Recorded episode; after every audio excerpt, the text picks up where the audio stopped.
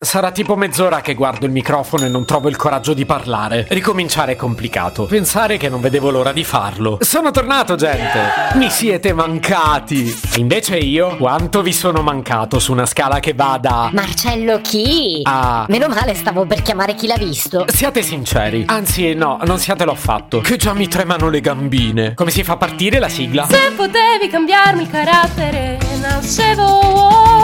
Si chiama Marcello Forcina, dice quello che pensa, pensa poco a quello che dice, ma quando c'è da parlare gli bastano 4 minuti e 37 e un Campari Spritz.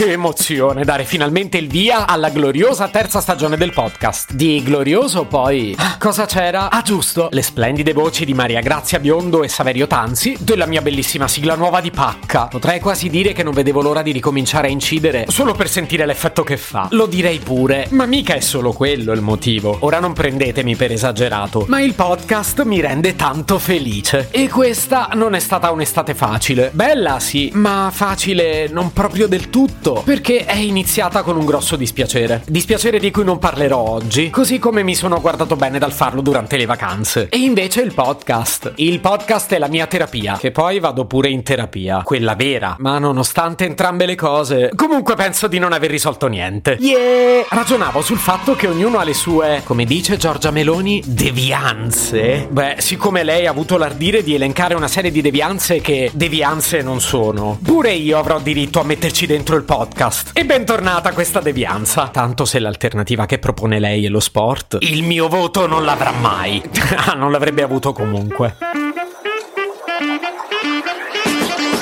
Mi distraggo a parlar male della Meloni che neanche mi va e comunque qualche episodio sulla campagna elettorale prima o poi ve lo beccate. Tiè, dicevo quando invece mi piacerebbe parlarvi di quanto sia bello fare podcast. Nel tempo ho proprio capito che è una cosa mia. Beh, certo essere arrivati alla terza stagione qualche indizio ve lo dà. È che di solito racconto che il motivo per cui mi piace tanto è che da giovane facevo radio. Ma dobbiamo tornare un po' di anni prima per capire il vero motivo. Parlo di quando ero piccolo piccolo piccolo. Tipo a sei anni chiesi in regalo un mangianastri. Ciao generazione Z. Si chiamavano davvero mangianastri. Ma quanto sono vecchio! E poi lo usavo per registrare i miei primi podcast, quando ancora non sapevo che si sarebbero chiamati così. E soprattutto quando nessuno a parte me li ascoltava. Cosa che non dovreste fare neanche ora. E invece ci siete cascati. Ma forse il viaggio nel tempo dovremmo farlo ancora più lungo. E lì non me ne vogliano i miei. La responsabilità devono assumersela loro. Perché notizia boom, i primi podcast li incidevo da neonato. Non ci credete? Ho le prove.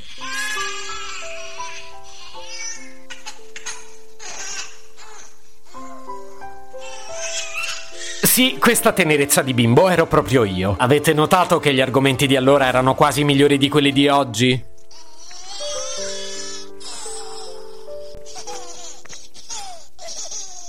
Beh, non avevano ancora investito in grandi strumentazioni. Forse neanche esistevano microfoni come quello che sto usando ora. Com'è che lo chiamavo il microfono? Il bambino. Magari dovevo lavorare ancora un po' sulla dizione, cosa che nel tempo sicuramente ho fatto.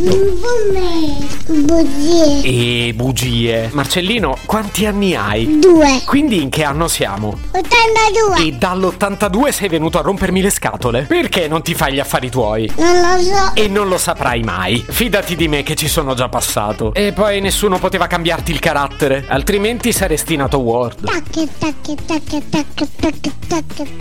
E questa sarebbe la nuova sigla finale. Guarda che ce l'ho già. Solo sentire a me. Ok, ti accontento. Se potevi cambiarmi il carattere, nascevo Ward. Un podcast inutile, effervescente e tossico, come una pasticca di mentos in una bacinella di Coca Zero. Questa serie è disponibile su tutte le principali piattaforme di podcast: Spotify, Apple Podcast, Google Podcast, Spreaker, Amazon Music e a breve anche sul citofono di casa tua. Stelline, recensioni e follow sono molto graditi. Per due chiacchiere con Marcello e aggiornamenti sui prossimi inutili episodi, segui il canale Instagram chiocciola nascevo Word oppure cerca su Telegram l'account chiocciola Marcellogram.